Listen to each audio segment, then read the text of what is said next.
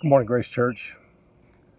March 1st of this year, a little over 60 days ago, the world looked very different. Different for me, different for you, different for all of us. On that day, Jane and I had three major opportunities about to open up for us. Projects we'd spent years envisioning and working towards.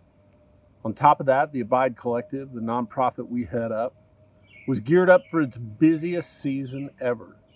Six months packed out with house builds and ministry and adventures. Over the next couple weeks, all that fell apart. As it did for so many others, years of work and dreams, plans and projects stalled, canceled, evaporated. Just like that, the future looked starkly different, radically altered. To say it's been disorienting is a significant understatement. I often find myself muttering under my breath, just what in the holy is going on? I bet I'm not alone in that. In fact, I count on it.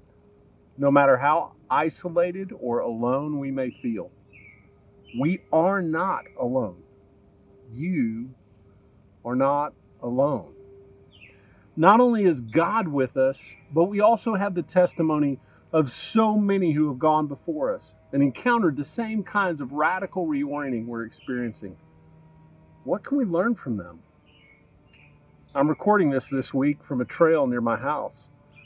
Being outside, hiking, surfing, biking, it helps me think. gives me something to do while I'm wrestling in my heart and in my mind with the things going on in the world things going on in my life, but in the lives of people I love and care for. You see, the world and our lives are always being reoriented. Now, often that's imperceptible. Sometimes, like now, it's almost catastrophic. But the Holy Spirit is a true guide to lead us if we can learn to follow. And the only way to learn to follow is by following. Now, that may sound like some circular reasoning, but stick with me as we get through this. You see, uh, following, learning to discern the Holy Spirit, learning to discern what's going on in our life, it takes practice. And that practice is in the following. It's a commitment to doing, to not being afraid of making mistakes, afraid of getting some cuts and bruises, maybe a few broken ribs along the way. In so many ways, Paul, Silas, Timothy, Lydia, all these people we're going to meet in our text this week, they were figuring it out as they went. They were learning on the fly. And really, the same is for us. So I want you to take a moment here, read the story as we've been doing, and then we'll make a few observations about it. Tim Dearborn once wrote It's not the church of God that has a mission in the world, but the God of mission who has a church in the world. The church's involvement in mission is its privileged participation in the actions of the triune God. Grace Church, it's a privilege for us to participate in the mission of God. This God who has a mission has called us and commissioned us to be part of that. But oftentimes we feel that participation is blocked, or the way is dark, or it doesn't seem clear. But we need to learn to understand that being blocked isn't the end. Doesn't necessarily mean we've missed something or done something wrong or even going in the wrong way. Being a Christian and having the Holy Spirit doesn't exempt us from living our lives in the world as it is. It often, in fact, takes us much deeper into the complexities of it. So we have to be constantly reorienting ourselves to the guidance of the Spirit.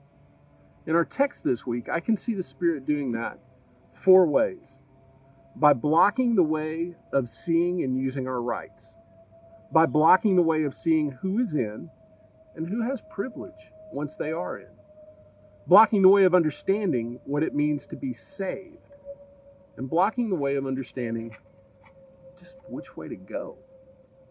Well, let's look at the first one blocking the way of seeing using our rights. Now, you've just read the story, so I won't repeat it here.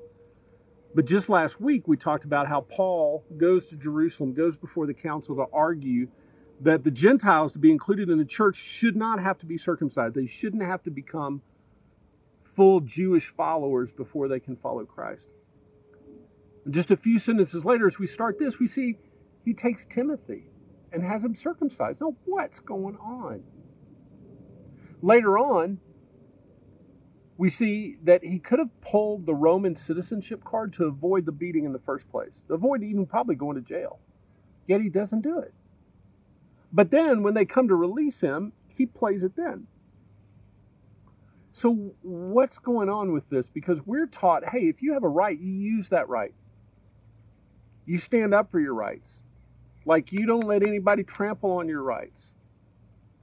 But that's not what we necessarily see going on. You see, Paul and Timothy teaches that what it is to be submitted, what it is to discern what is best for the mission of God, what is best for the testimony, what is best for our witness in a particular situation with that.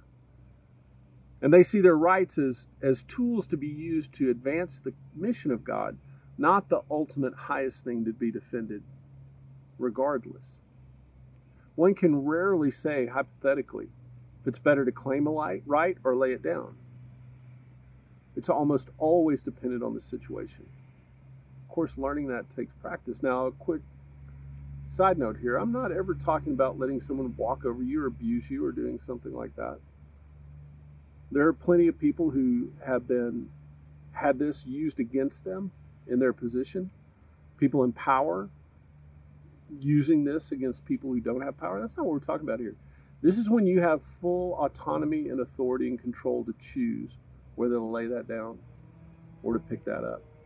But in that, this is what we see is that is submitted in this situation. The next thing we see in our text is the way the Spirit blocks the way of who is in and who has privilege.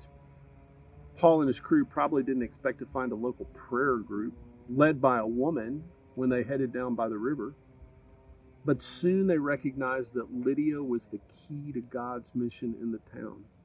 That this woman, who might have been excluded from other forms of participation, was actually the one who was supposed to lead this effort now.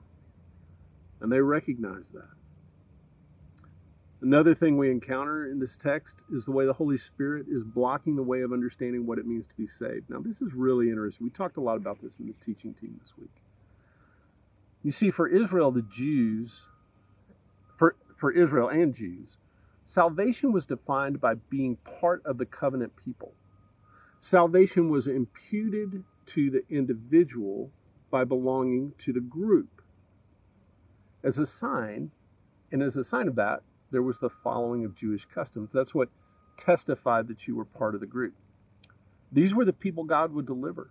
And, the, and slavery equaled um, oppression, and, and the freedom equaled salvation.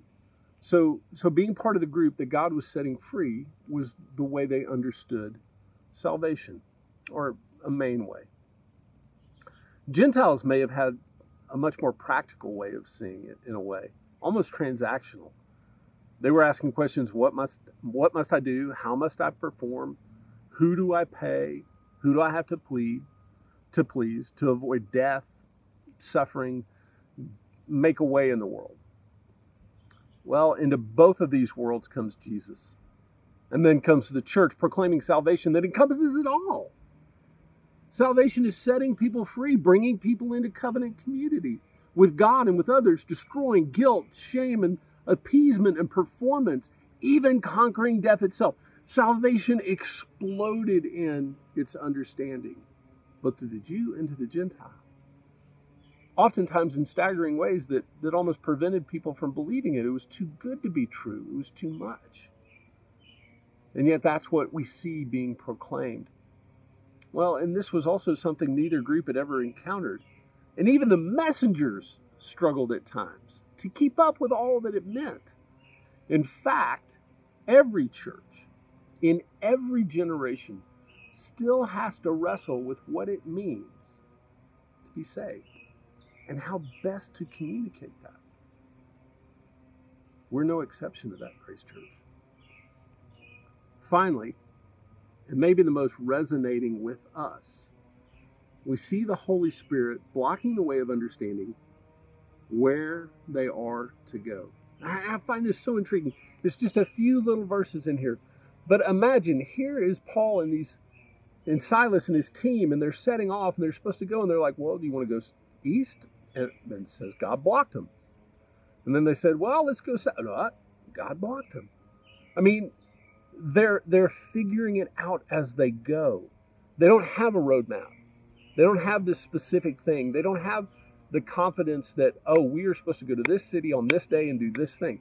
No, they're just walking it out in obedience. And the Spirit is directing them. Now, they do get to a place where Paul has the vision and then they get a specific direction. But even then, that's going to cost them to get there. It doesn't mean it's going to be easy once they know where they're supposed to go. So, does any of this sound familiar? Grace Church, we are called by the God of mission to be God's church, his covenant community in this world. But following the Holy Spirit is often confusing and frustrating, and it requires constant reorienting. How are we going to get there? Which way are we going to choose? These may not, the, the questions we're facing and the situations we're facing, they may not have been the options we planned two months ago. We may never even thought of these. But they're the options we have now, and we need to be able to make a decision in confidence that as we go, God is going to lead us. God is going to show the way. Look, I can say this. I am more stoked about the future of Grace Church than I've ever been. We're better prepared and better positioned to flourish in the coming world than we've ever been, and than many other churches are. Y'all, look at what we have. Look at who we are. We can do this if we will walk it out in faith. There's only one way to figure that out. There's only one way to figure out which way is best. And that's to find out in the following. Grace and peace, y'all.